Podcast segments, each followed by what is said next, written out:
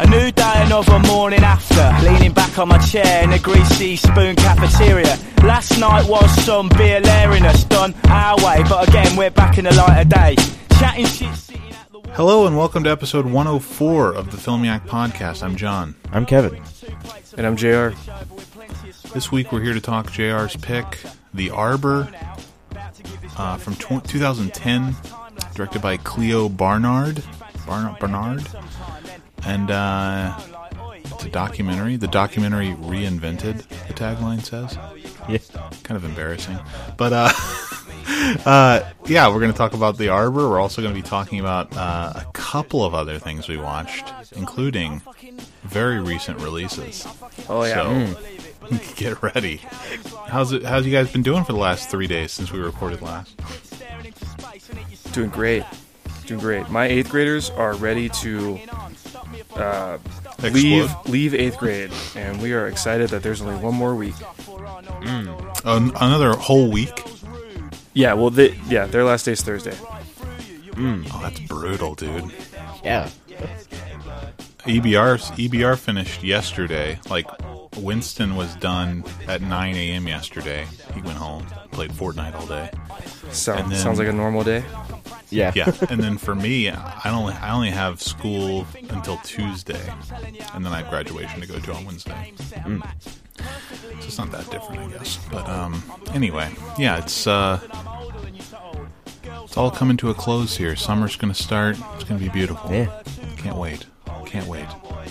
Let's uh let's get to uh, what we watched. Let's do it. And I guess it's just me and Jr. Right? Pretty Uh, much. do you want you, you got you want to talk about those who wish me dead, Yeah. which you watched last night? Watched it. Watched it late last night. Yeah. All right. How would you think about it? This is uh, from 2021. This is directed by Taylor Sheridan, who did Wind River, and uh, stars Angelina Jolie as a smoke jumper. A little firestorm action. This felt like I was watching it at the right time on a television. This felt like I should have been watching it on TNT in 1999 Yes. at 1 a.m. Yes. and uh, so that that worked. Um, yeah, you you so desperately needed this redemption for Taylor Sheridan. you are, are forcing the redemption. This movie has like very little going on besides Aidan Gillen oh, and God. some some cool some cool lighting effects when they're near fire. Yeah, I, I, I agree. I think Aidan Gillen is definitely the standout of the entire thing, and um, I think uh, I think there's a couple of I okay to say this is redemption for Sheridan, a little bit of a stretch. I mean, I think his best work might be behind him, but th- this is uh, certainly leaps and bounds better than Without Remorse. So I'm happy about that, and it definitely feels more like Sheridan's typical sort of it has a lot of his uh trademarks in it like the sort of tactical combat things that the um that the uh two assassins employ throughout the, the piece. So like for instance it reminds me of um i was thinking about this earlier when i went to starbucks this morning. I was thinking about uh for some reason the way of the gun came into my head and i was thinking that's like the beginning of my infatuation with that sort of like uh you know ta tactical shit in movies like actual actual tactics that army people use being like in film like and being accurate you know like trigger discipline and like um how to clear a room and things like this because the two lead characters in Way of the Gun they use all this kind of uh, they use these tactics and they also use the the lingo and the jargon and what and what and uh, so forth. And in this film, Aidan Gillen and Nicholas Hoult are the two assassins, and they actually use lines. I mean, I guess it's just it's the jargon of the you know of their trade or of the military, but they use the same kind of lingo and jargon that they use in Way of the Gun, like down to the word.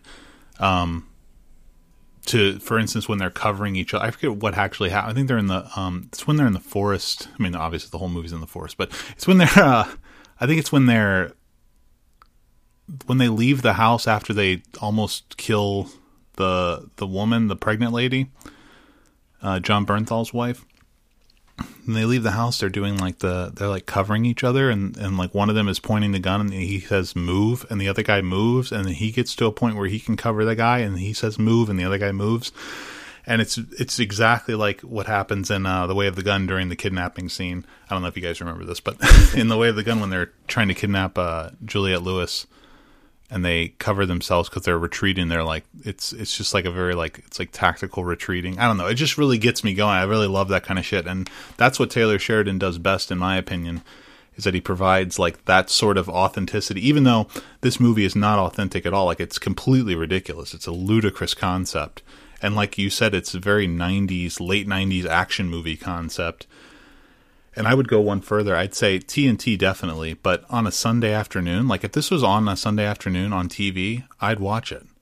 Even if it was like cut up, probably when I was a teenager, you know, I would have watched the shit out of this like all the time. Mm. so I don't know. Yeah, it's it's definitely good in that way, and um, I'd say it's a little less interesting than his previous directorial effort, which was Wind River but Wind River isn't amazing either. It's just you know it's good. They're good. These are good movies. He, he's a he's a very serviceable filmmaker. We didn't mention this, uh, and I didn't know it. That he's that Sheridan's like the the creator and showrunner of Yellowstone. Yeah, that you know mm. feels like massive show. It just seems like be very popular, especially on the internet.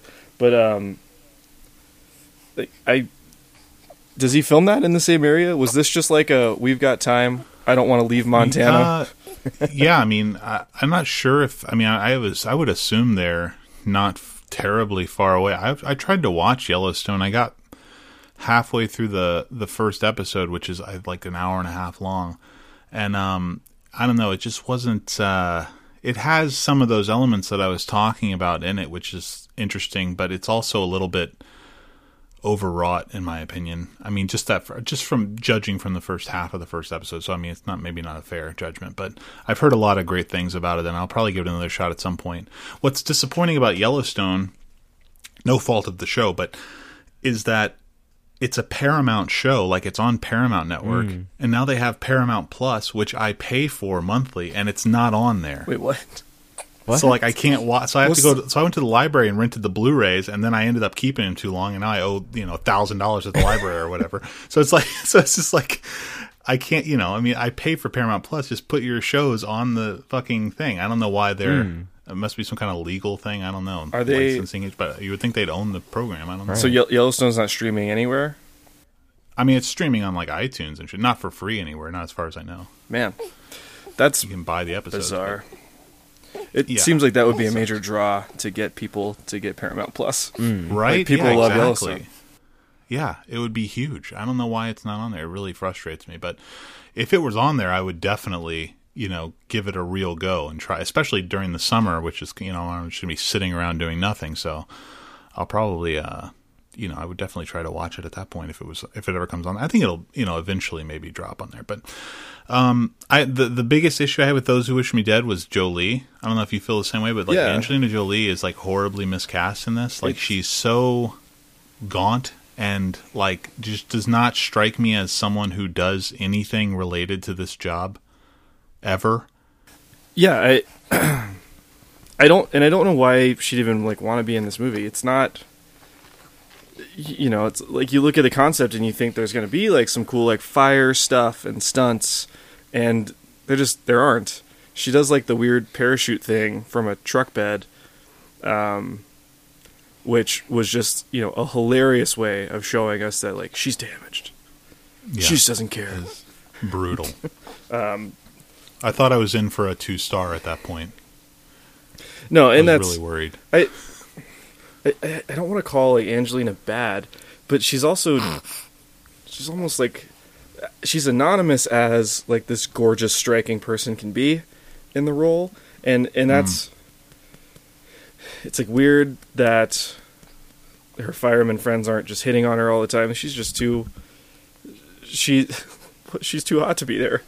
Um, yeah, I agree. And, and I don't I don't know what Angelina's supposed to do. That's it's not it's not her fault. She's so um, gorgeous, but uh, I don't I don't 100 percent agree with that. I think that she she looks dolled up in this. She looks like a Paris runway model. Like there's no reason she couldn't have like I for the first thing I thought was like her hair is ridiculous. Cut your hair. If she'd have cut her hair, like given like more of like a like a butch look or something, like wouldn't have that done that would have done uh, uh, uh, loads to you know sort of contribute to the believability of her being in this in this job. She also could have done any type of like physical training to Yeah. like maybe like beef up a little bit. You know, yeah, you're, She's- you're right. You're right. Yeah, You're right. I mean, I agree. She's just her facial features are like crazy striking, so it's it's difficult to assume that she's led any kind of difficult life, especially one of like a smoke jumper. I mean, like you know, what I mean, she's not haggard at all, but there are things that she could have done outside of her, you know, her makeup. Like I mean, Right. she like there's all kinds of different ways, but it's just I I just yeah I found her to be absolutely ridiculous looking in the in the role. I don't think she's like necessarily a bad actress in the role. I don't think she puts in a terrible performance or anything. I think everybody's pretty serviceable, but um. I love the uh, I love all the action in it. I love the gunplay. I love the violence. It's wonderful. It also, you know, it not it, it doesn't help Angelina that she gets she gets the job of being stuck with the kid, and the kid's not bad, but that's just of all the things going on that ends up being the least interesting thing. Like, yeah, I think the kid. Yeah, I agree. The kid is fine, except he suffers from the same problem that a lot of kids I think suffer from in movies like this, where the the writer has no idea how to write dialogue for a kid, and he writes it for an adult, and then the kid has to say it like an adult. So like things like when he's driving in the car with his dad at the beginning of the movie, and they're looking out, he's just staring out the window at the scenery, and he says, "I like this place. I like the space of it." Like no Yeah. kid who's 11 has ever said this. Like it's just an absurdly poetic, ridiculous thing to say. It makes no sense, Wow. you know. And No. uh, that that kind of thing drives me nuts too. But yeah. But those fires, though, Tor- right? oh, I mean, honestly, some of the best CG fire I've ever seen. I mean, like not bad CG, fi- especially that the flashback that she keeps having where the guy uh, catches on fire during the fighting of Yeah. the fire. I don't know, like that looks really good to me. Honestly, I was like, that looks crazy real. The So not bad. the moment before, or the moment when they jumped into the creek, uh, like where the fire's literally chasing them. It's like the the Yeah. fire wave. I didn't think Mhm. that looked great, but that was probably the only moment involving fire that I I didn't really care for. That moment and also the explosion of the house at the beginning when they blow up the guy's house. Oh, sorry. I I thought, I thought that that looked like shit. yeah, I was not thinking of that. That's not uh, Right.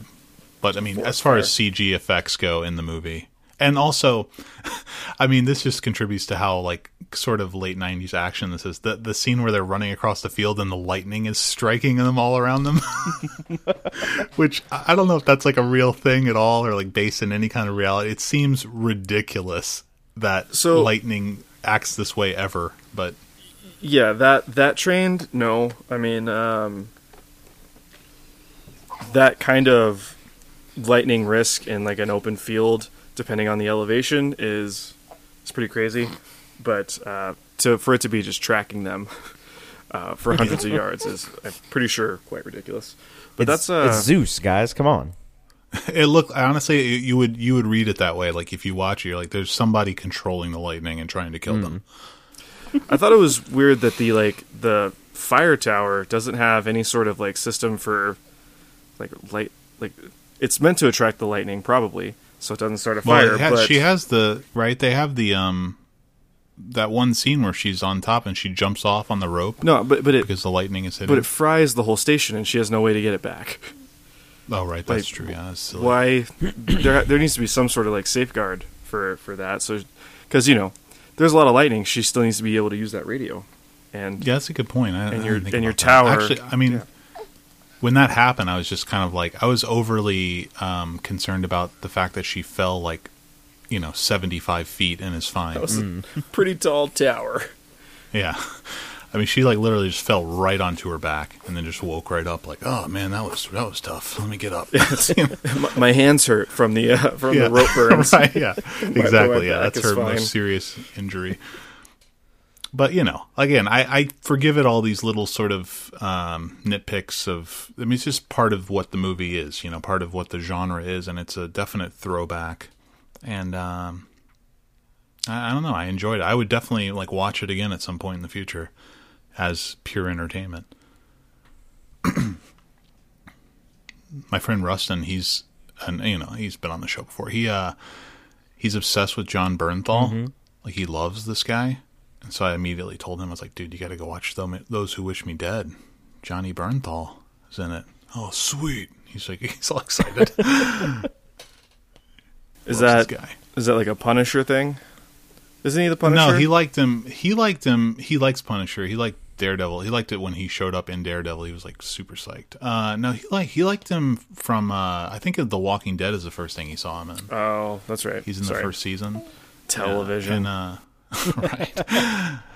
I mean, that was the first thing I saw him in too, and then he was he showed up in uh, Wolf of Wall Street, and I thought he was awesome in that. And so I've been a I've been a fan of his. Forgot He's he's got a he's got a sort of um, just above a cameo in Wind River, and he is terrific in Wind River. He has Cool. a couple of great scenes. So anyway, all right, on to uh, Army of the Dead. yeah. We're just we're just plugging along here. so Army of the Dead uh, came out yesterday. This has got to be the quickest we've ever reviewed something. Maybe I think we did uh, Blade Runner twenty forty nine back when it was me and Kevin and Jordan. Mm, yeah.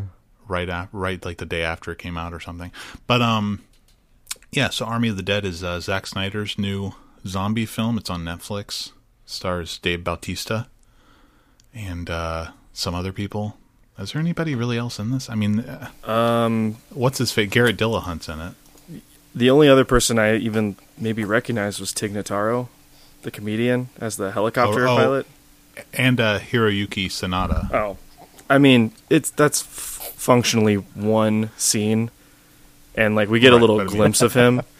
He's still he's there. Yeah, He's in it. Um, but yeah, and Garrett Garrett Dillahunt plays his his uh, the Burke of this film. If you were an Aliens fan, the the yeah.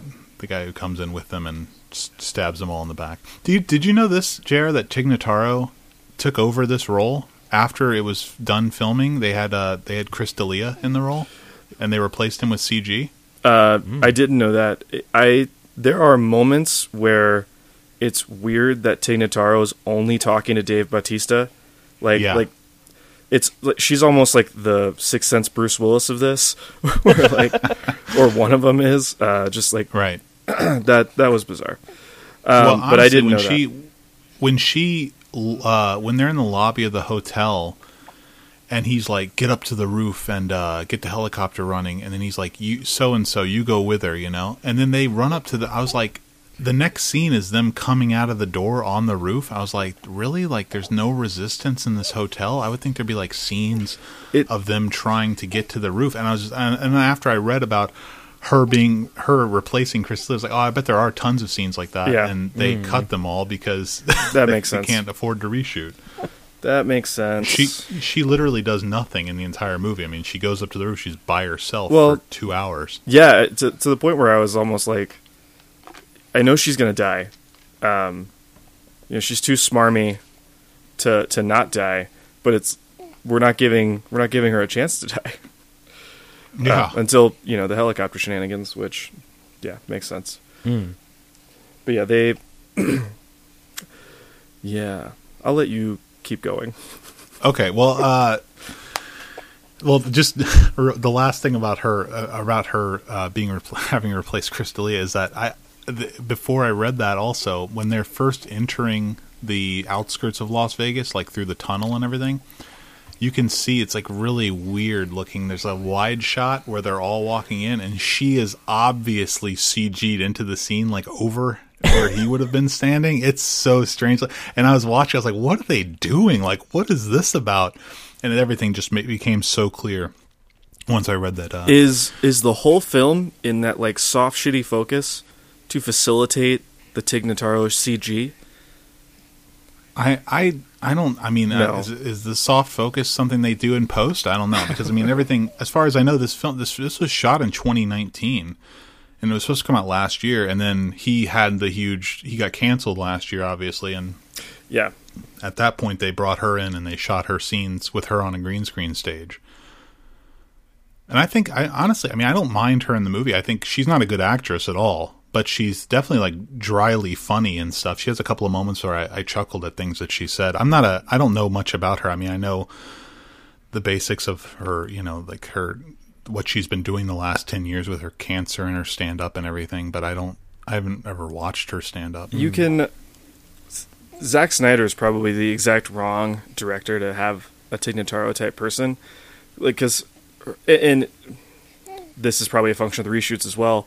But like her moments, like her comedic relief moments, are just so like they just like, hey, let's let's stop everything, stop everything to have this moment. Like the the conversation with like, uh, you know, like yeah, the guy with the safe, he's the most important but I'm flying the helicopter, so I'm like, what, I'm second most important. I can't. Oh right, yeah. I can't get killed, or or we can't get out.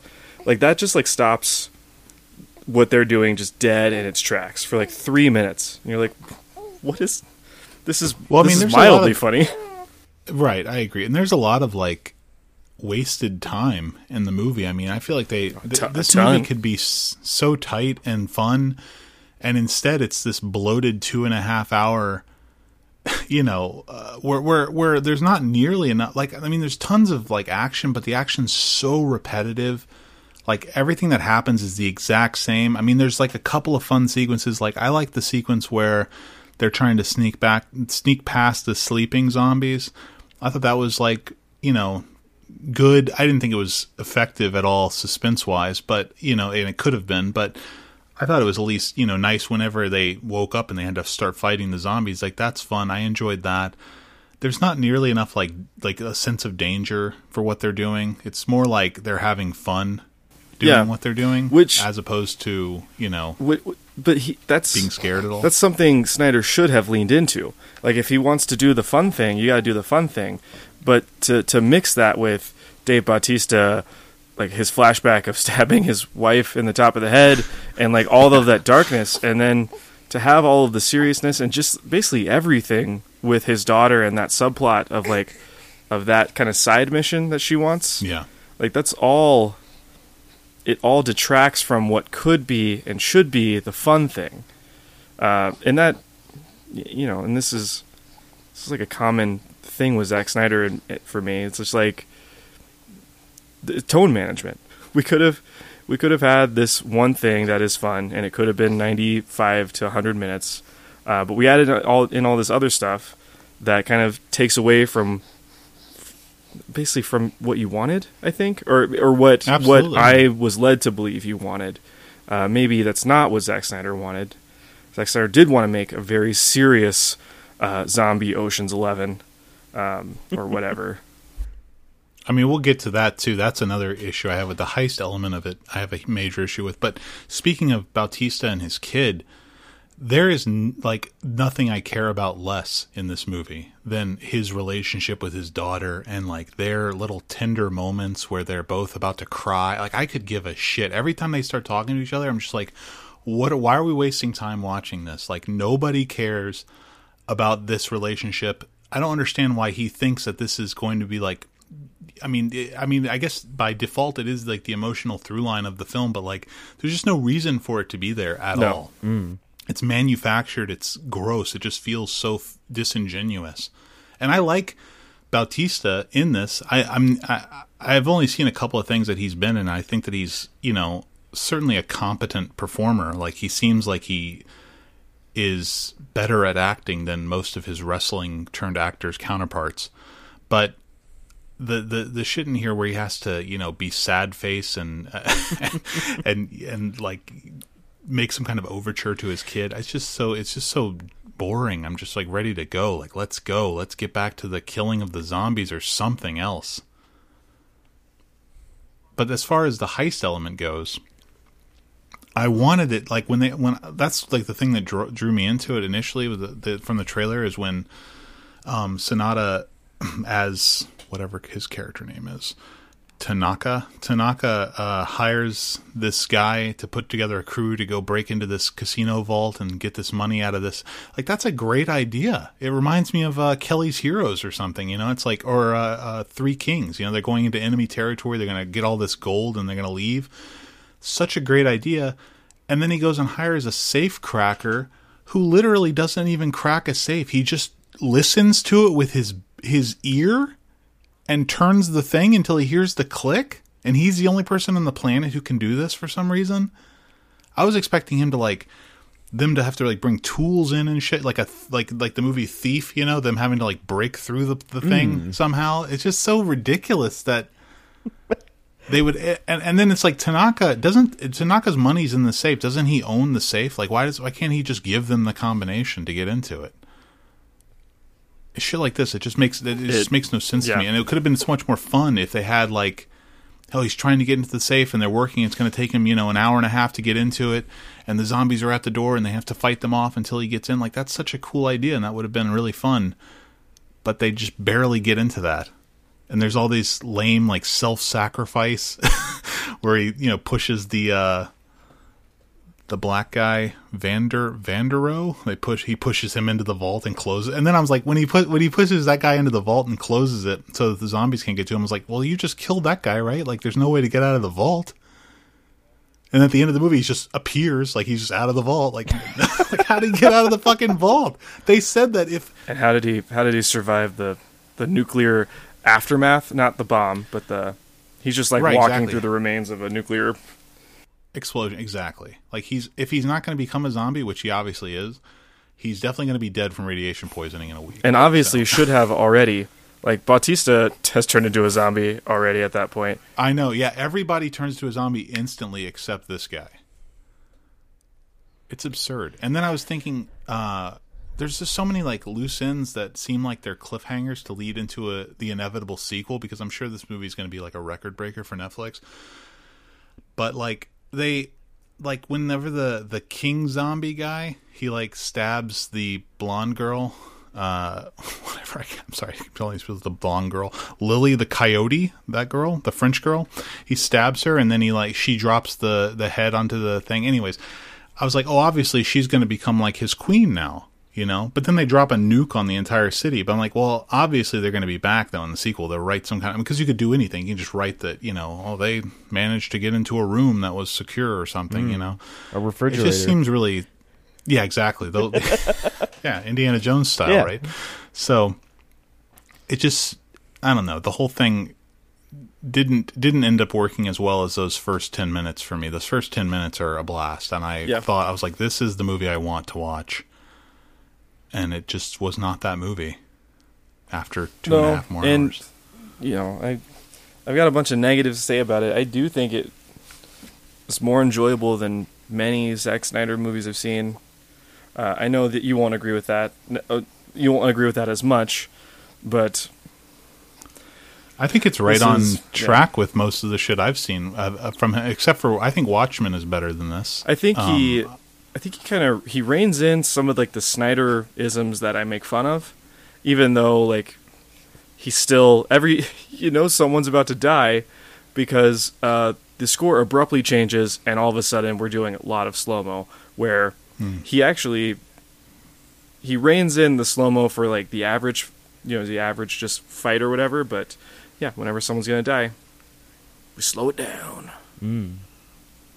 Yeah, I mean, and and his use of music similar to the Snyder cut of Justice League, just a lot of like really gross acoustic cover songs.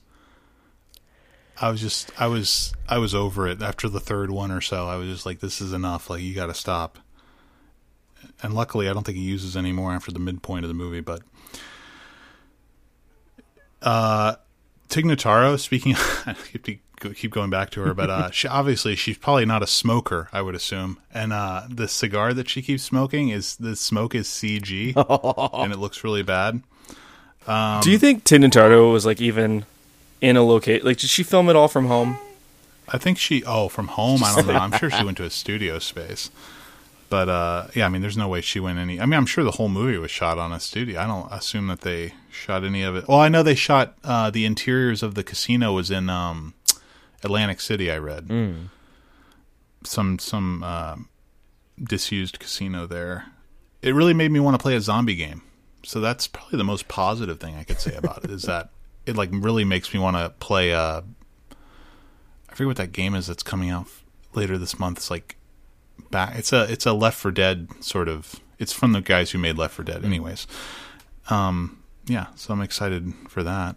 Uh, there's a lot of uh, parallels to Aliens, like beyond the Garrett Dillahunt being Burke, like a complete ripoff of Burke, actually, like the exact same character because he's he's there to bring back the zombies to the to the world to get tested, and uh, and also you know he's obviously ready to screw everyone over, and he there's multiple scenes where he locks them all out of a room, and uh, they're you know they're about to get killed.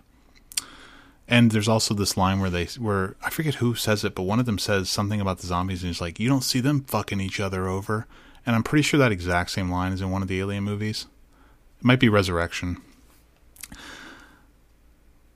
Also, the, they I mean, this is these are nitpicks, but like the, the, they get into the vault. There's 200 million dollars in the vault. It's all in bills. There, I mean, it must be like three gigantic pallets of money What? how are they getting that into this chopper with seven people and flying this chopper out? Like, I don't know much about helicopters, but I know they have a weight limit. you know, there's no way you're getting all this fucking money in that chopper. And they No. just end up putting it in bags, and then all of a sudden it's just like, oh, we got all the money. It's in these bags, but there's like four bags. You know, it's. I mean, I don't know, a little lame.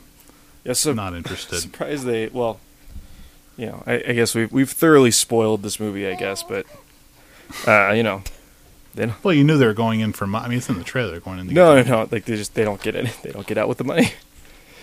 Yeah, they all. Well, I didn't say that. I mean, I'm not saying that. No, I, I I'm think it's that- I think it's funny that they get out with no money. realistically oh i agree i think it's i mean honestly it's sort of a missed opportunity to for you know some kind of dramatic irony you know that they it's almost like uh like the scene in um triple frontier where they have to jared did you see triple frontier Yeah, of course. Okay, where they uh they steal all the money and then they end up having to drop it all because and again that's that's realistic right because the helicopter can't handle the weight and they're trying to get away. Like it's a it's a good good ironic uh, twist. Also, okay, so I have one more thing, and this is this is the last thing I want to say about this movie for me. But did you notice that some of the zombies there were at least two scenes where the zombies appeared to be robotic? No, Did, you didn't notice this? Okay, like with the with with the blue um like brains. No, no, no, no. The blue brains. All the only time I noticed that was the uh, the leader guy when he shoots him at the end. There- and that was weird too. I didn't 100 percent get that. There either. were a couple of like snippets of blue, blue in like the headshots in the casino where they were fighting all of the alpha zombies. okay. Well, maybe that's what I'm seeing, but I could have sworn that during that when they're shooting all those in the in the on the casino floor when Bautista is like you know just getting nothing but headshots with he's spraying a machine gun at them, and uh, there's one at one point he shoots one of them and his head like you know explodes. And there's like mechanical shit and sparks that come out of his head. I think that was. I do think that was like the blue stuff that's supposed to be in the alpha zombies. Okay, Because because I was then- really confused about it until we saw King Zombie uh, get shot, and then I was like, oh, this is like whatever like virus serum thing. Like must Mhm. must do something blue to these. Uh, Well, we know that the aborted fetus or the dead fetus was blue, also, so that makes sense. I don't. I mean, the it's yeah. I was just I was really confused. I mean, that makes total sense because I was there's no other explanation. It's obviously not they're not robots. Like it was just very strange. I was like, what is going on? Like, why all of a sudden do they appear to be? And there's another scene where their eye- like one of their eyes are glowing in the dark. I was like, is that supposed to tell us that they're robots too? I was just like, I was trying to think of like a reason why they would be, but No, and he's this is good job on Snyder uh, setting up enough lore without explaining it that uh, that the people who love this movie will just be clamoring for for more of this shit next time. oh yeah, oh yeah. And I'm I'm gonna assume that um, that the dude who who escaped uh, the vault, I'm gonna assume that he was bitten by an alpha. Um, He was bitten by the main the main He- okay. one. I I honestly forgot. He pulls his arm and like breaks it, and then like bites down on him, and then that's when uh the German guy like knocks the knocks the alpha over because the alpha is insanely powerful and can't be stopped. But anybody who hits him in the head with any sort of blunt object like knocks him on his ass. It's just, like, it's just so convenient, See, you know. there's there's a whole movie here that we didn't get. That um, the German guy, the safecracker, was actually a superhero. You know, the first time he picked up a gun, bullseye, bullseye. He just, you know, he's doing all kinds of headshots, and he's surprised every time. Uh, this is this guy was Clark Kenting uh, through this entire thing. He could have he could have killed every zombie he wanted. I agree. I kind of actually had that thought too. Whenever that he was, because they were laying it on so thick that he was like the scared, I don't know what to do guy of the film, and I was like, you know, it's gonna there's gonna be some twist that reveals that he's like an ex black op or something, and he knows how to Yeah. do all kinds of shit, and didn't quite get there, but anyway, I mean, it's you know, it's nothing to. This is not one that I'm looking forward to ever rewatching, but No one's gonna make you. I appreciate that. I really do. I gave it a two and a half. Anyway, Me too. And I'm I'm done. I'm done. perfect score. Uh, okay, well, I'll talk about um the punishment pick. Oh, sorry. I meant I'm done Kevin- with this movie. Right, Okay. Just right, Yeah. of course. thought just just saying I'm not done with all my movies. I'm just done Oh, with okay. that movie. I'm going to talk about the uh, the punishment pick anyway, and uh, which is the harder they come, which is directed by Perry Hens- Henzell, right? Is that right? I'm Yeah? Henzell. I mean, Perry Henzell. Yeah, looks like that's right. uh, and stars Jimmy Cliff, the musician, and uh, who has not been in anything. I thought that I, I was under the impression that Jimmy Cliff was like an actor, but he's only been in like two things where he was acting. Apparently, maybe three. But um, yeah, this is like a movie about a Jamaican guy who moves to the big city, Kingston, in the seventies, and he wants to become a music music music star, a pop star, or a reggae star. I guess is what he's doing. Reggae. I mean, is that song a reggae song? I- I don't know if like what the difference is. I don't know. I'm not gonna pretend to to know that. Could be like Yeah. a dub song. I think there's a Mhm. difference there, but I wouldn't. I also don't know the difference. I think the song is quite good actually. Very uh I could see it like it, it makes like when I'm watching the movie and the song becomes like sort of a something of a hit. I'm like I I, I could see that becoming a hit. I could see people like liking the song and um being into it. But this is a really interesting film because the the character uh that Jimmy Cliff plays, Ivan Martin, he he's sort of directionless. He just wants to like he reminds me of like um I'm surprised this movie's not like huge with the rap community because it reminds me of like rapper stories. Like it, it reminds me of like Eight Mile or uh, or Get Rich or Die Trying. One of these like sort of like I came from nothing. I was homeless, but then I managed to get into a studio and lay down a song, and then I become I became the man. But it didn't work out because I was still in a life of crime, and I'm just I was really it's it, it really reminded me of that. And um, this character Ivan Martin does indeed get screwed over by uh, his record producer and ends up turning to a life of crime. And I don't know, I really enjoyed the the film for the most part. I think it's a little maybe overlong a little bit. Could probably shave ten or fifteen minutes off of this movie, and it would be even better. Uh, but I think per- Jimmy Cliff is pretty solid in it. Most of the actors are decent. There's a couple uh, in this who are like obviously not actors, and they are not great, and they give they give them a little bit too much to do. But for the most part, I thought it you know was fairly well made. It's a little bit amateurish, but I mean that's to be expected, I think, just from the time period and where it was made and everything. And uh, I don't know, like I would I would watch this again.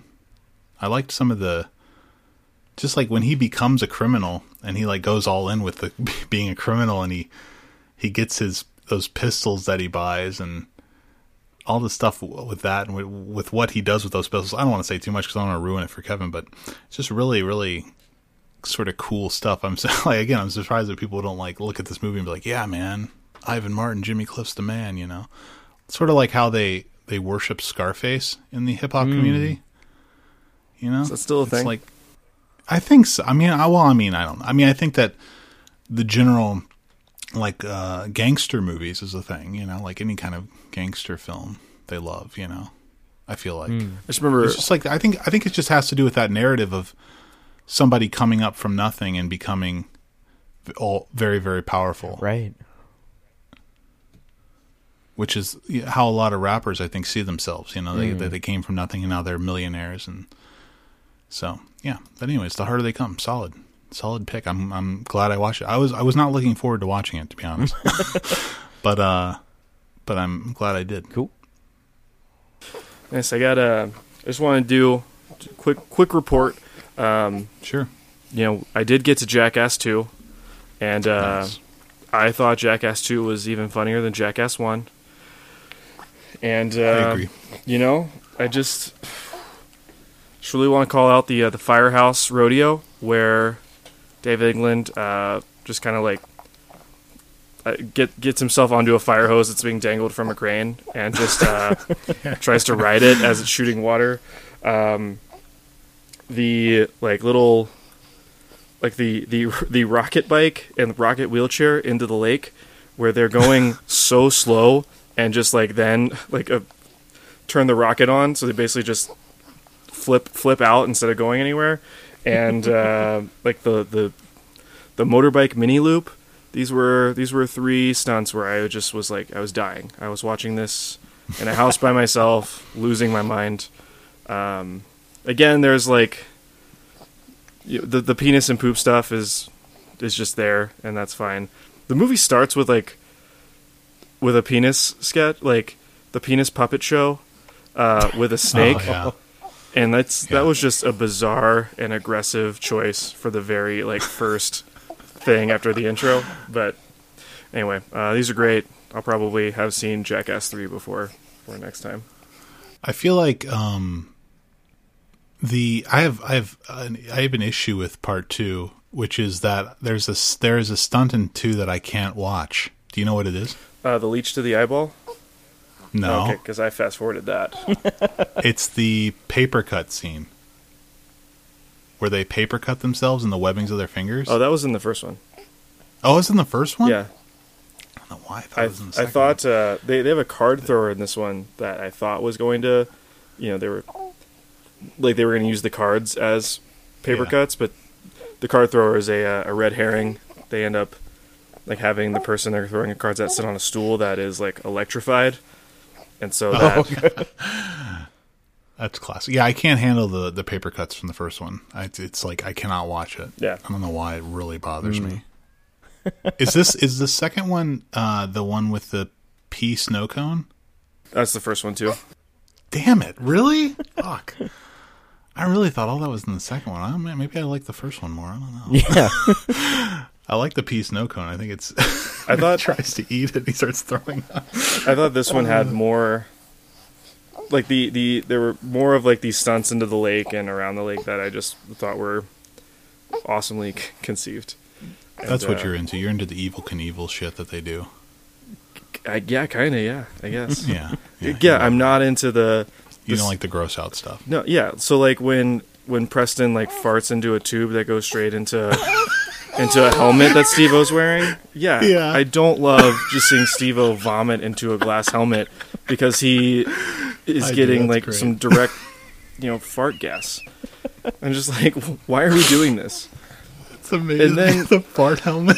And then they show us that Preston actually had pooped into the thing, and it's like, why didn't you just do a normal fart? Why'd you have to poop? He couldn't help it. He was pushing too hard. This is there's just multiple times in these movies where if someone's been pushing too hard, stop pooping, guys. Uh, Just Yeah, I agree. oh, uh, Just. I uh, I have a little bit of uh, trivia about um, about that particular scene. Um, so when Kevin Smith was making Zack and Miri make a porno, um, like they gave it to the MPAA and they were immediately like, "Okay, that's an NC-17," and they were like, "NC-17? Why?" Well, because of the shit. What and like apparently they were like, "Look, look at this scene in Jackass 2. You can see shit. You can see shit going into this guy's mouth. You gave that an R rating." and it's actual shit yes, too. yes. As opposed to like very like in Zack and Miri make a porno, it's very obviously like chocolate pudding or whatever. So Yeah. yeah, that was, yeah. I would assume that in Zack and Miri, though, if it's a scene I'm re- I'm remembering from that movie, I mean, I would I would assume the MPAA would have an issue with the fact that the sh- where the shit is coming from and why it's coming from, where it's and, and you know the the anal sex that's involved with that scene, which is, I mean, that the movie's pretty hardcore, but, Mm. uh, but yeah, I mean, I, I the MPAA is fucking retarded. Yeah. Well, and so. I did re- the IMDb trivia for Jackass 2 does say that it did have, or they had to edit one thing out to avoid an NC-17, and that was uh, Chris Pontius uh, drinking the the horse semen oh had to, yeah, like- I, I remember that. because the MPA cited that as like a pornographic act. Mm. Um, on the DVD, that is not censored at all. That's also Ah. gross. Oh, nice, nice. That's good. That's good for you that you got to see that. Yeah, it sounds like I'm complaining, but uh, I still laughed a lot. Awesome. Well, uh, I'll just before we get to the um, the main review, I watched. Uh, I just I wanted to mention that I watched Ghosts of the Civil Dead, which is John Hillcoat's first film, um, which I've been meaning to see for years, and it's on YouTube. So I watched it, and uh, it's written by Nick Cave or co-written by Nick Cave. So it's a little bit of a the Proposition connection there. Proposition is, of course, a movie that I really really like by Hillcoat, and uh, I think Hillcoat is a sort of a one hit wonder. Like the proposition for me, the proposition is like amazing. Like I love it a lot. And uh, everything else that he's done is very lackluster in my opinion. Different levels of lackluster. And I've been meaning to rewatch The Road because I didn't like it when I saw it, but I, I feel like I might appreciate something about it more now. But I don't like Lawless. I don't like Triple Nine. Um, and I watched Ghost of the Civil Dead, which is a prison film that he made uh, back in 1988 and uh, it's good. It's very bleak, very dark. Similar to, I guess, similar to tonally to the proposition. The proposition's obviously a very, very bleak, sort of disgusting film. like you just feel like gross after watching because Yeah. everybody looks, you know, haggard and dirty There's and flies, disgusting. flies on everyone's Yeah. faces. Exactly, exactly. And this is sort of similar to that in that they're in this prison that's um it's the story of this prison that's that goes into lockdown and it's the sort of weeks and months that lead up to this lockdown and why they had to go into lockdown, the increasing violence among inmates and so forth and there's a lot of uh, man-on-man rape, as you can imagine, and uh, people getting stabbed and beaten, and uh, it's, it's very, very, very dark, very hopeless. Uh, this film, and that's sort of what brings it down for me, honestly, because as much as I like a good, you know, ultra bleak narrative, this is sort of like maybe a step too far. I mean, I think there's a point to it, which is uh, I think it's a commentary on the prison system, to be honest. Even though this is happening in a in a fictional prison that's part of some you know fictional society, uh, it's not futuristic or anything, but it's like obviously not real. And um, I think it's uh, but it's I think it's commentary on on the the prison system. I, I imagine, I guess in in Australia at the time. And I mean, it definitely you could you could transplant this to America, and it would be the same thing. I mean, it looks very the prison looks very American, or like things you would see on, you know, TLC programs and things like this about being inside, being in lockup. But uh, I think that what's interesting is that I'm not sure, and this would be a con- completely unintentional connection, in the in the movie The Arbor, which we're about to review, the whole conceit of The Arbor or the sort of uh, narrative conceit is that they're they they interviewed the people involved in this story that they want to tell. Andrea uh, Arnold, Dunbar. Name Arnold Dunbar. Sorry, I'm thinking of the director, right? Andrea Dunbar, uh, her kids mainly, right, and people associated with her. They interview these people off screen, and then they have actors lip sync their dialogue or lip sync their interviews. Really, really stepping on my toes here. Okay, just kidding. Sorry. Well, I'm. I don't mean to. Oh, I mean, sorry. Anyways, you can you can re-explain that. But the point is that uh, in in Ghost of the Civil Dead, I'm pretty sure they do the exact same thing with at shit. least one character. There's a character in solitary confinement who's very very old, and he's speaking, and I'm fairly certain that he's lip syncing to an interview with an actual prisoner who's in solitary confinement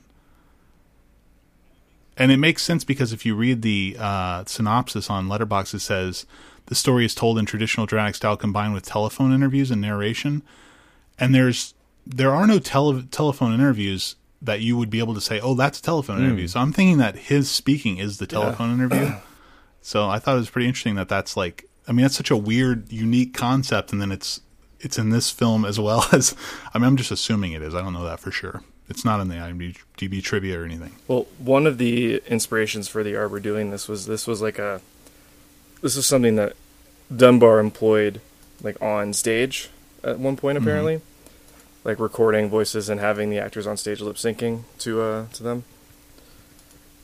That's cool. Is she is she a stage? Uh, oh, I see. Oh, you, you said you said Dunbar. I'm sorry. Yeah. Yeah, I thought I was thinking you said the director Sorry. of the film. Um, Subject yeah. of the Oh, that's cool. Oh, I didn't know that. Let's I like the. Uh, I mean, yeah. Let's get into the Arbor. Mm. yeah. So this is uh, Jr's pick. This is from 2010. It's directed by Clio Barnard. And uh, I mean, what what do you want to say about this, Jr? Why did you pick this movie? Yeah.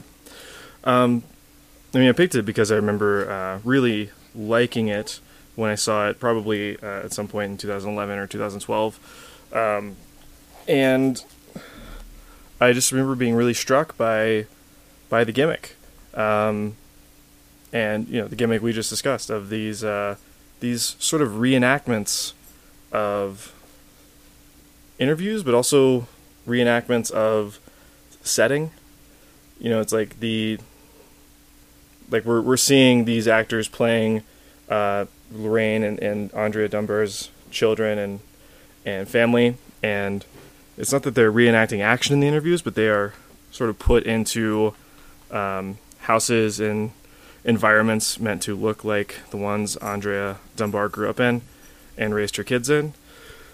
But yeah, so this is a uh, a non traditional documentary covering um, this sort of troubled and tragically fated British British playwright who seemed to have gained some, um you know, some if, if local fame. I mean, fame around in and around London, um, and it's told through the, these interviews with mostly her family, and uh, Andrea died tragically from what they thought or think was a brain hemorrhage when her oldest daughter Lorraine was just ten. And we hear a good bit about how poorly Andrea treated her mixed race daughter growing up in this just garbage, racist, um, you know, neighborhood, estate environment. Uh, and Lorraine has grown up with her own demons, um, and the narrative kind of plays as like a this like cycle. Like the first half is mostly about Andrea Dunbar and uh, and kind of what went wrong with her raising her kids and her life, and it kind of turns into this story of uh, of Lorraine and what has happened uh, since since her mother died, and yeah, we got this cycle of just poverty and abuse passed down from uh, mother to child, which is uh, really just like really sad. This is also a very just dark story. Uh, the things that we learn about these people are are not great. But yeah, um, I just I love that. It's like we've got the various interviews, uh, lip syncing. Um, it is absolutely a gimmick. Like there's we've we've got like we've got a doc inside a doc. We've got uh, like a street performance of parts of Andrea Dunbar's most famous play playing out in the streets of this estate while the actors playing her family are watching and they're like kind of giving like interview commentary after scenes. Um, we are there are so many like ways that we are are getting information and all of it I think is uh is very creative. But yeah, uh, what do you guys think? Kevin, you want to start? You haven't said much on this podcast. Yeah, didn't didn't have a whole lot to say. Uh, yeah, um, I thought it was I thought it was really interesting, interestingly done because like a lot of the you know sort of open air performances, like I don't, like the way they were destri- uh, describing um, uh, Dunbar at first. I was like, oh, okay, like this this seems like um something that she probably would have done like taken her plays like out of the theater context and like have them like you know on like the housing estate or a similar housing estate. And so I, I wasn't sure if it was like being reenacted for the movie necess- you know specifically or if it was you know just something that um had been had been done previously. Um,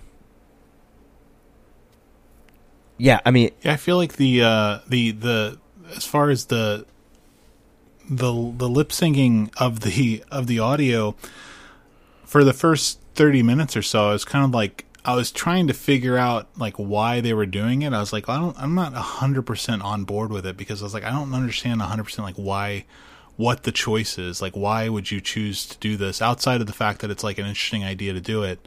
And I I like the idea that it's a connection to uh, Dunbar's plays or her stage work. Uh, of course, they don't. I don't remember them saying that in the film. They don't- they don't I make that I, yeah, clear. I wouldn't have known that, but but I do like. I think that's an interesting. That would be enough for me, honestly, if I just read that somewhere. Like that would be cool. But then I was thinking about it, and uh, as it progressed, it became more and more evident that like it's it's more a matter. I feel like it's more a matter of like aesthetic control. Like the the the director wants to be able to have these actors in these locations and doing business or, or, or performing the way that, that she wants Clio Barnard is a is a woman, right? Yes, she is. Okay. Performing the way that she wants them to perform as opposed to just watching static interviews with people sitting in chairs, you know, uh or or you know, if she was to interview Lorraine, she'd have to interview her from a jail cell or whatever. And it's like this way you can show this actor living in jail, doing things, doing what she would be doing in the prison, uh, laundry and so forth, and all these different things.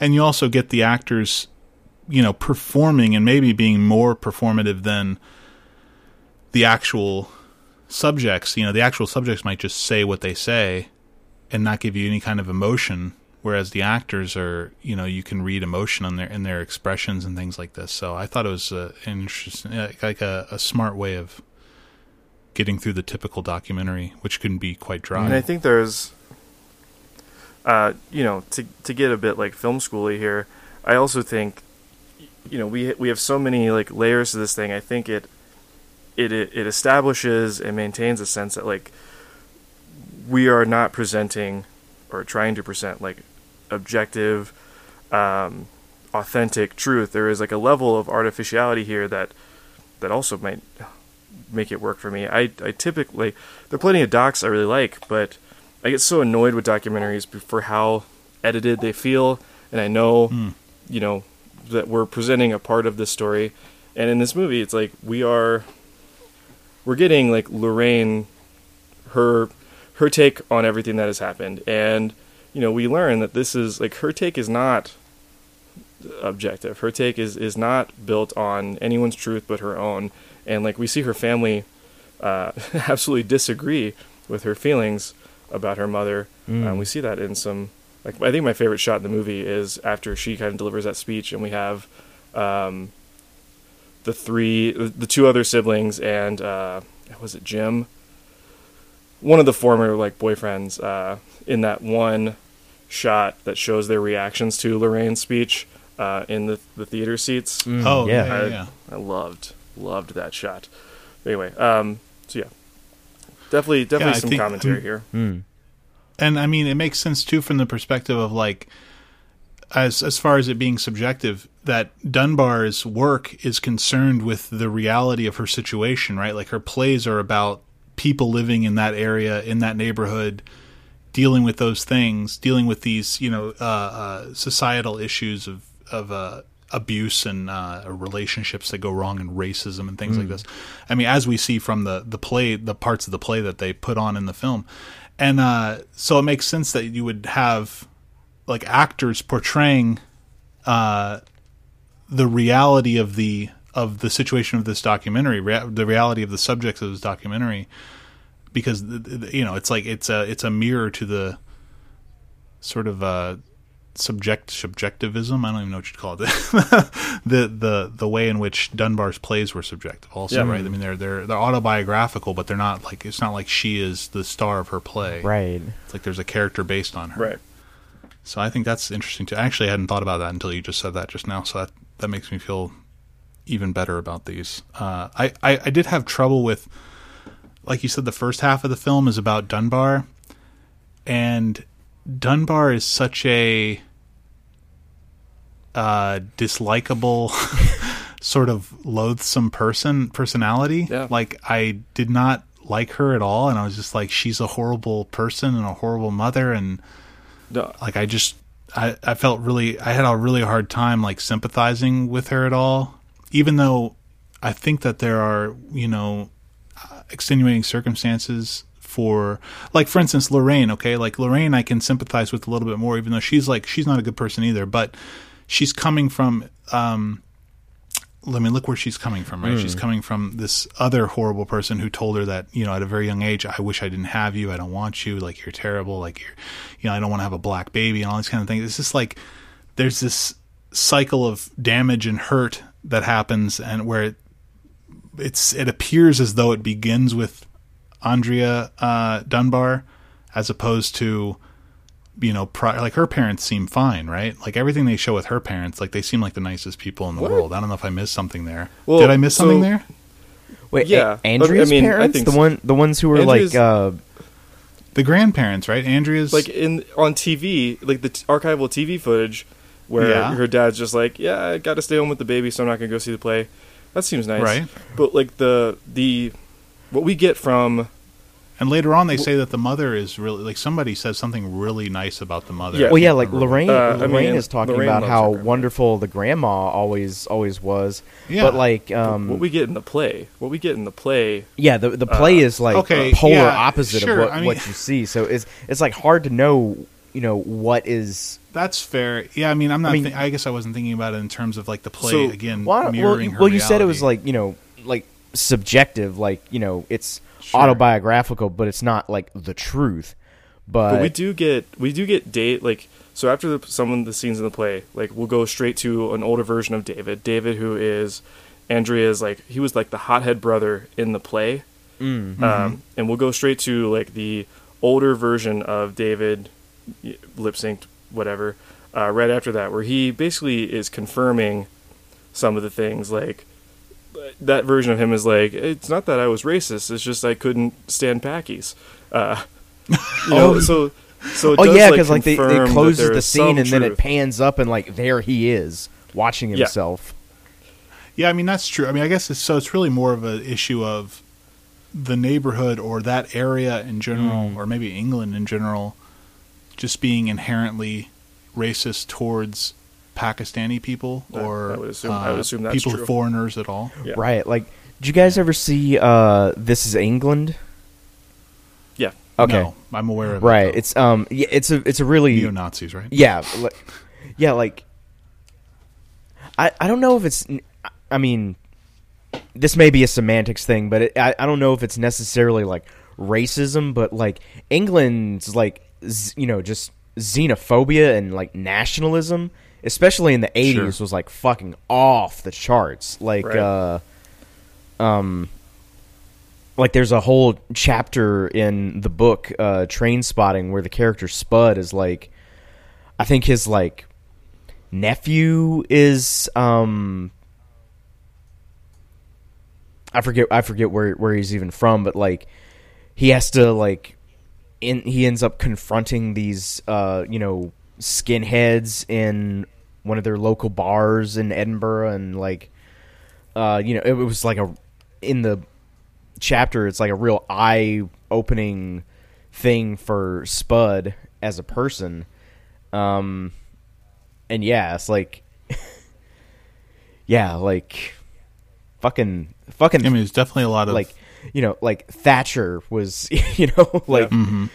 You know, obviously, there's not a lot of good things to say about Margaret Thatcher, but like, yeah, it's like we we experienced a very similar thing you know this past four years it's like you know bec- like she comes into she comes into office and all of a sudden like these nationalists and skinheads and stuff are like oh yeah now our voice can be heard and it was a right. very They feel very, emboldened. you know with like the proud boys and qanon canon whatever you call it and um trump Right. Yeah I have um, I had a thought about uh, the point you were making, John, um, with the like how we see Andrea Dunbar in this. Uh, I think Mhm. it is it is an important choice that they, we start the movie without any context for who Andrea Dunbar is. We only have like it starts with the story told by both Lorraine and Lisa about them being locked in their bedrooms uh, Yeah. setting a fire on the bed and just like being stuck there until their mom let them out. Um, like at that point, like at that point, they have not told us a single thing about Andrea Dunbar besides she's the mom. Like we don't know, or at least I wasn't aware this time yet that she's like a famous playwright or whatever. Mm. Um, so I think that like we she is meant to be colored a certain way uh, through this retelling. So it, it makes I sense mean- that we, we don't like her. Is there? But I agree. It makes sense that you don't like her, but I don't know. I don't know that she's colored away. I mean, I, I mean, it doesn't. It doesn't. It doesn't appear. Oh. It's, it's like. I- It's like. It's like if she she she did those things, right? Yeah, yeah. You know what so I mean? It's I, like I don't- mean that like there they weren't going to present her as being like a saint or anything. Th- there you is a way that we could do this where, you know, like we at first get her accomplishments, and then we get to like the dark side. Oh, side, right. Okay, right? that's Mm. fair. Yeah, yeah. but sure. instead, we start with the dark side. and I mean, even when she has her accomplishments, when she bec- when she gains some kind of minor success by writing these plays and writing the screenplay to the one play, it's like even that she's you know in the even while she's in the middle of it, she's squandering everything, right? I mean, she's like over drinking and like not paying attention to her kids and being horrible racist and all these other things. So it's yeah, I mean, she and and in that way, she's just sort of another in a long line of of writers or you know who you might call genius writers who treat people like shit you know? Who people who are close to them you know like uh like Faulkner or something you know? Faulkner is like horrible and horribly racist and horrible to his kids and everything and you know like the, it's it's it's a very typical thing among writers especially except for the fact that you know this one's a woman which is I think a little unusual but uh but yeah, I just feel like it, I guess I just felt like I didn't un- I don't know what the movie is right going into it. Like I know I understand that it's about Andrea Dunbar. I know who Andrea Dunbar is uh, sort of superficially before I go into it. I've never read any of her stuff or anything. I haven't seen the film, but um, going into you I'm, I'm assuming. Well, I know that she's a writer. I know that she's a playwright. So I'm assuming there's going to be like, like you're saying, I, that they're going to present her in some kind of light where you know we're going to be celebrating her work in some way but it's really not about that at all right it's about it's again it's about cycles of damage and hurt it's about you know this this community producing nothing but pain you know coming from this uh, poverty stricken horrible place and the people sort of not being able to escape it and it's just really really really sad and fucking bleak as fuck and I mean, there was there's no let up. Yeah. we, haven't even, we haven't even gotten into the like the Lorraine half of this.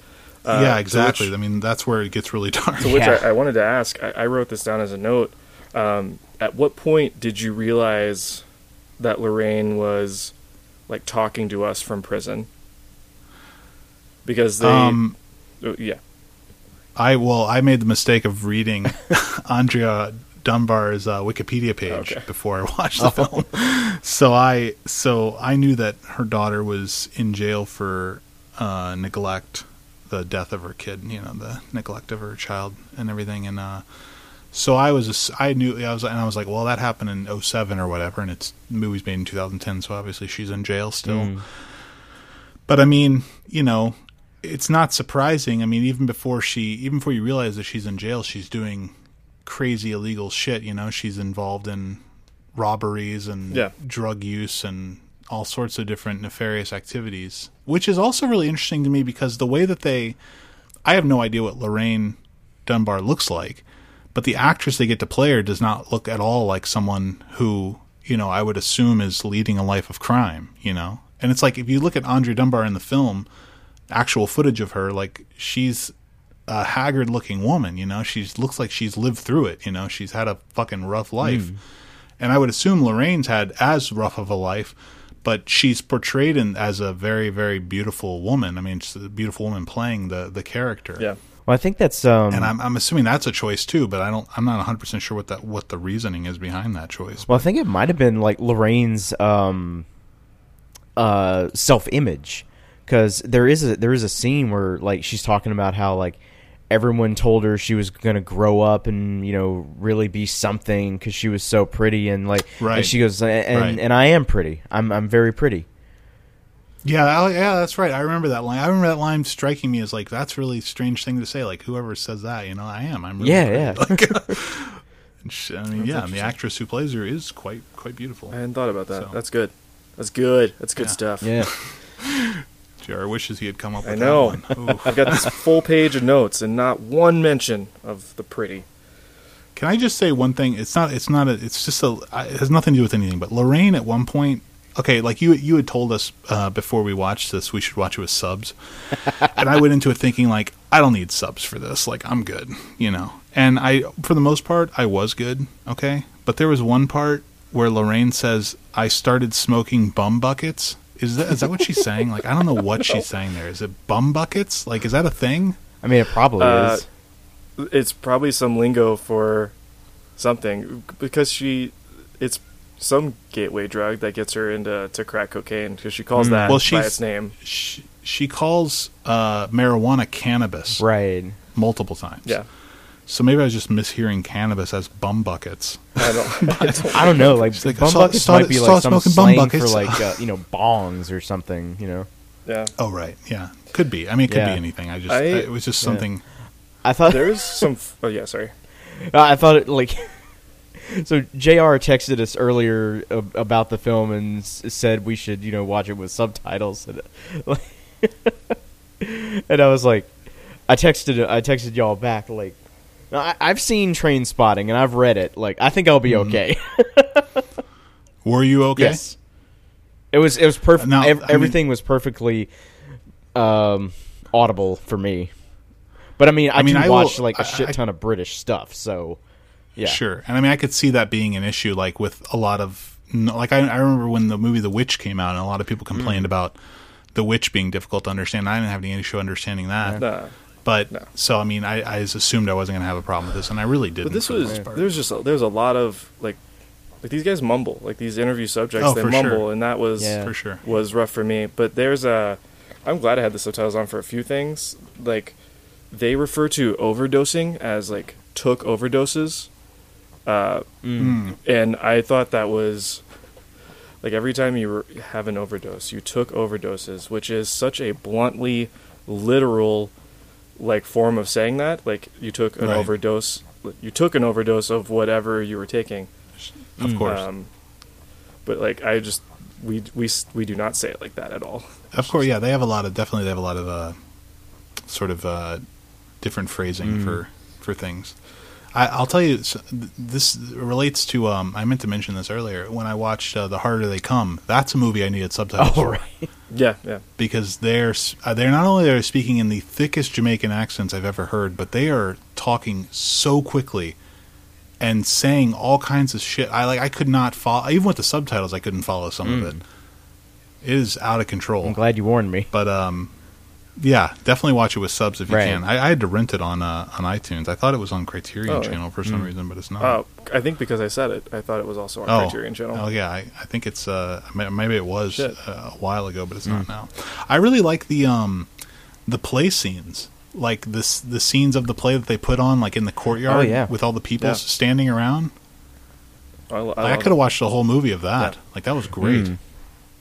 It made me want to read the plays that she wrote, and I couldn't find them online anywhere. I mean, I can buy them on Amazon, but made me want to read them. Sort of. I um I've been reading a lot of plays lately, so so you know the Lorraine thing is that through her drug use, like she she she's got these ups and downs in and out of prison, in and out of like rehab or whatever, and also at one point decides that she should be the person who has her her son Harris, uh, Mm. and Harris is basically being raised by a combination of her former foster parents and like with the help of her more stable siblings, uh, Lisa and Andrew.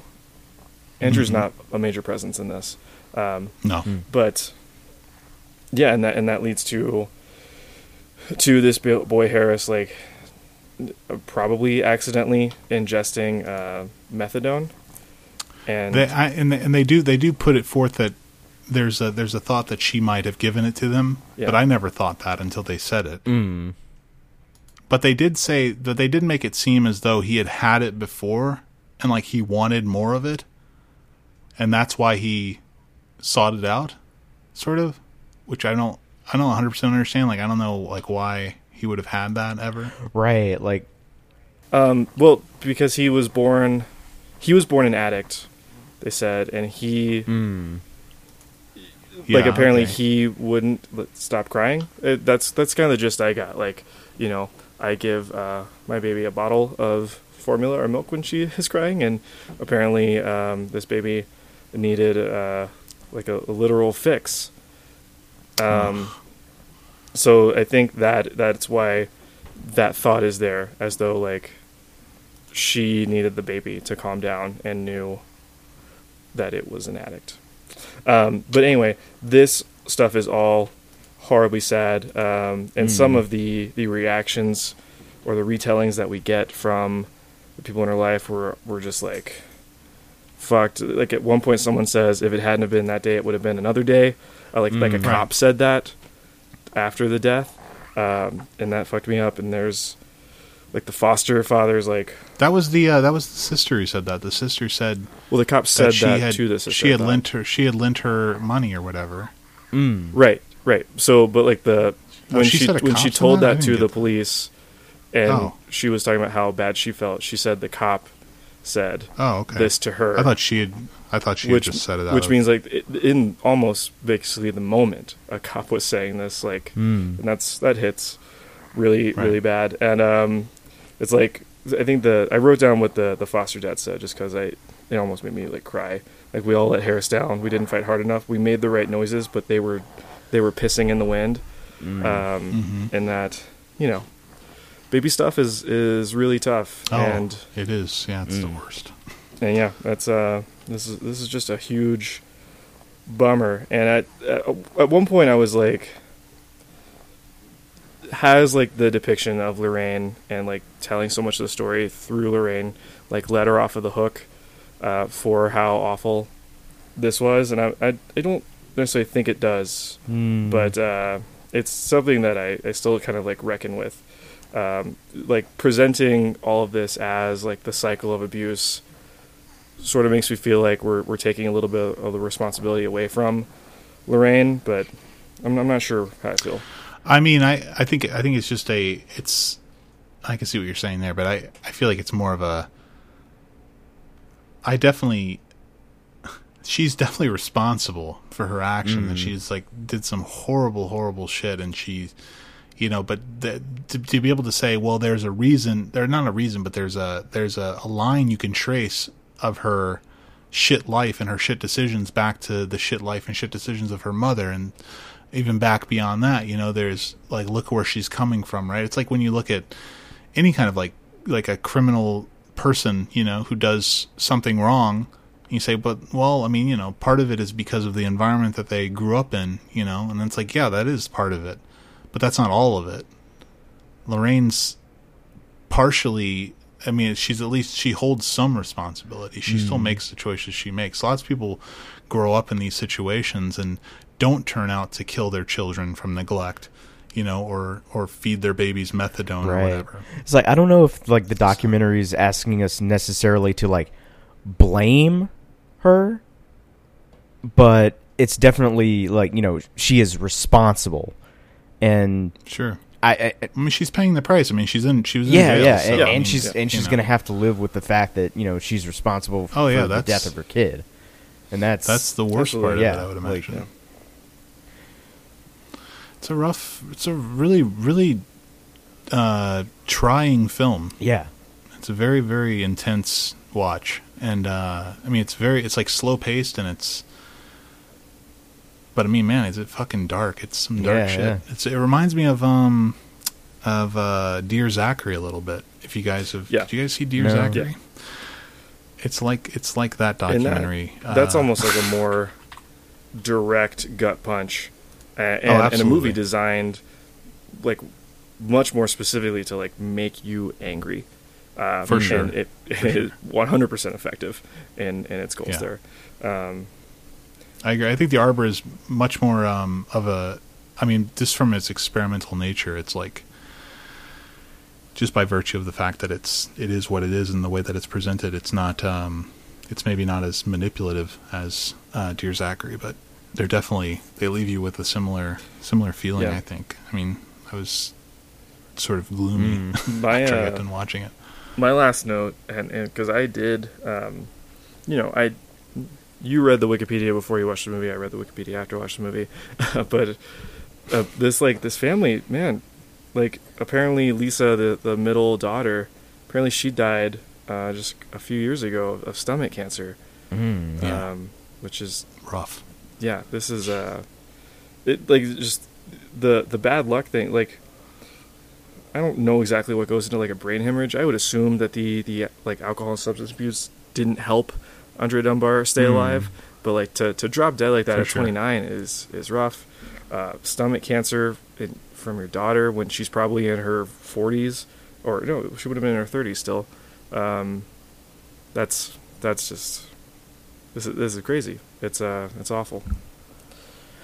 Yeah. I mean, it's brutal. These are it's just all sad Yeah. stories. Why did you make us watch this? I'm just kidding. I The only I, other- I forgot how the only other I'm sorry. Oh, really? Okay. the only other note I have uh, is just that I just like was questioning, um, like how like the performances of the actors in the film are. The, can you say that these are good performances? Are they performances? Are are these people good actors? Like how much is, is the the wording doing for them? You know what I mean? Mm. Like, Yeah. Would you give someone an Oscar No. for lip syncing uh, somebody else's? You know what I mean? Like it's just it's such a strange. Like I was just thinking about like are these people great actors? Because they because a lot of them were doing really good jobs. Yeah. Like real like the lady who plays Lorraine is amazing, and the woman who plays Lisa is amazing. There there was a moment just for like- Lisa in the beginning where I was like, it looks like sh- her mouth has been slowed down to fit, but um but I, I got over that quickly. But Could be. Yeah. But yeah, it's just like I was just I was just thinking about that. I was like, I don't know how to judge these people as actors. Like, is do you judge them off I'm- of this performance, or is it? Uh, you I know? almost. It's almost like they they are a function of the form and they were there to make the form successful and it is to, to me successful so it's almost like I, I don't even think about it as performance and i'm not worried if they're good or not because at no point did they like was anyone's lip syncing bad enough that i was like taken out of it or something Oh, I agree with Um, that. I mean, I was actually, if, if anything, I would say I was more taken out of it at times, just admiring how accurate the lip syncing was. yeah Like all the ums and erms, and everything. I was like, that's crazy that they Mm. they must have spent so long Oh, yeah. memorizing this shit and you know practicing Right. this. I this, I mean, this movie must have taken a, ve- a very long time to to get right. Um, I'm curious about that. Have any of you guys seen uh, Clio Barnard's second movie or next movie, The Selfish Giant? No. I have not. I'd never heard of her, this movie or her This before The this. Selfish Giant was was like a, a moderately big deal for, for an indie movie when it came out, and I think it was, I think it was 2014 when it actually got its American release. But uh, and that's you know, I mentioned to you guys in text. This is like we are in the Andrea Arnold like space in terms of like um, Mhm. setting here, and the Selfish Giant is is even more of that because it's a, a fictional fictional narrative, uh, kind of in a, in a similar community. All of her films seem to be. I mean, these first three are. I mean, except for The Arbor, they're fi- these other two are fiction, right? So Yeah. Dark River. I, have not seen Dark River. It's more recent. It's 2017. You got to see Mm. it, bud. You're missing out. I will. I, I do want to see it. And the, the Selfish Giant is good. Um, so I, I do want to see Dark River. Awesome. Well, uh, ratings for The Arbor. Yeah, I um, you know, you know me with with my picks. I'm really into the shit that I pick. uh, and I I actually liked this more than uh, the first time I watched it almost a decade ago. I'm giving it a, a four and a half. Kevin? I'm going four. I am also going four and a half. Uh, it was a four, but some of the things we clarified talking about it actually brought it up for Oh. me. So now, now we get to the real nitty gritty. How are we going to do Letterboxd roulette? Mm. Oh God. Oh my God! This movie features actors who are not in anything. Well, no, they're they're all like in British TV miniseries stuff. exactly. Uh, exactly. And you know, no, no, no disrespect to to these actors who again did a great job, but uh, I don't know. Like, it's if it's we almost use not. Monica Dolan, I've seen four of her films. Well, I was thinking like this isn't. Uh, I don't, I don't, fair to Kevin's not the right phrase, but like we could do Army of the Dead, knowing that like the top six are gonna be people like we've seen stuff from, probably even like the guys we Mm. didn't necessarily recognize. Um, Yeah, I'm fine with that. Okay. I think Uh, that that should probably be yeah. Kevin should have the final say since he didn't see Army of the Dead. Kevin, do you want to use Or, Army of and the we Dead? could also do those who wish me dead because we we definitely know like the top six in that. we could do either one of those. Uh, So it'd be it's a lot of sort of nobodies, but they have been in a lot of stuff on Army of the Mm. Dead. And then with those who wish me dead, it's people that you might recognize, character actors, um, and of course Angelina Jolie. But you also have Jon Bernthal, you have uh, Nicholas Hoult, Jake Weber, who you would know him if you saw Mm. him. let's uh, Jared, how do we not mention that Tyler Perry is in this movie for a scene? Um, I because I wasn't sure what to make of that scene. Like, am I supposed to think that Tyler Perry was like, like CIA? Scary. Like, is he government? I thought he was. Yeah, I just like they they were obviously like the the two assassins work for Tyler Perry in some capacity, so it was like, and they were very like scared of him, scared of Yeah. disappointing him.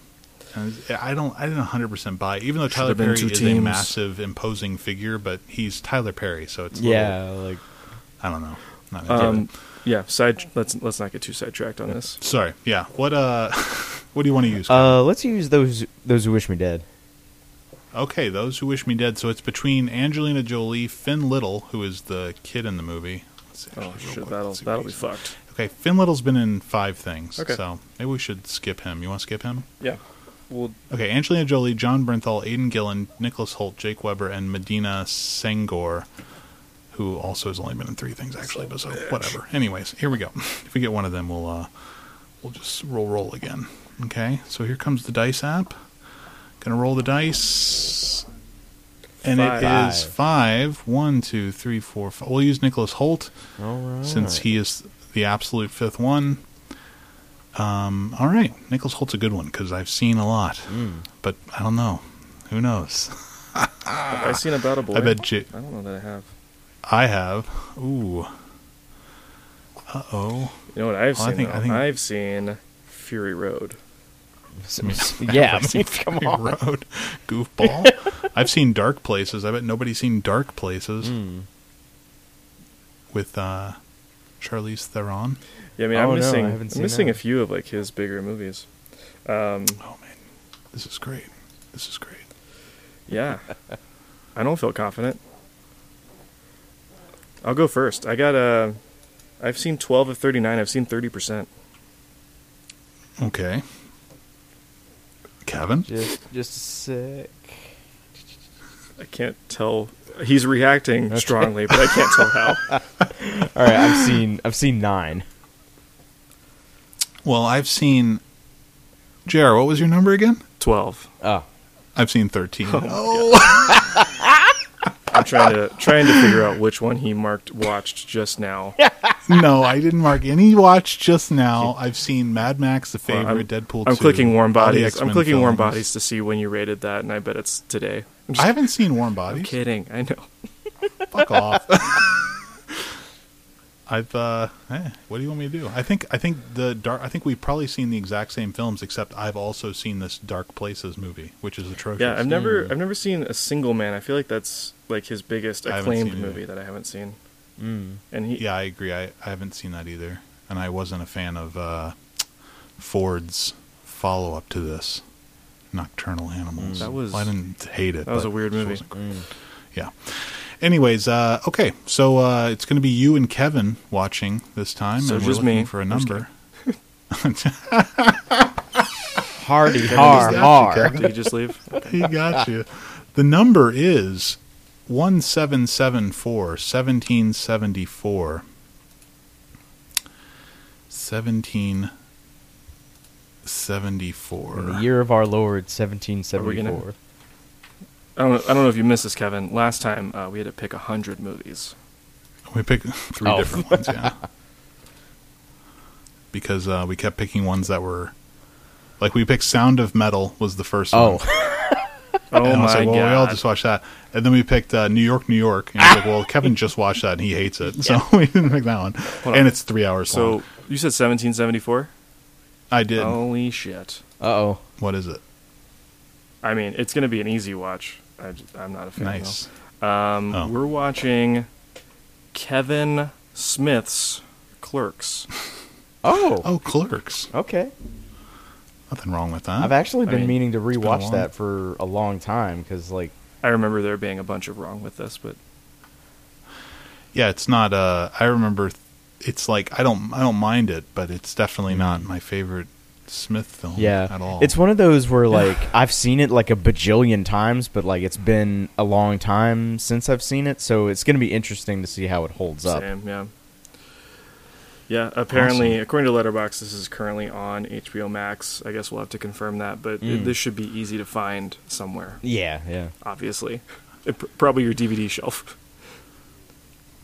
all right, uh, Kevin. What's your pick for next time? Next time we are going to be watching Snow Falling on Cedars from 1999, Oh. directed by Scott Hicks. Old Scotty Yeah. Hicks. Who? What did? What did Scott Hicks direct? He did uh, Besides Shine. No Falling on Cedars.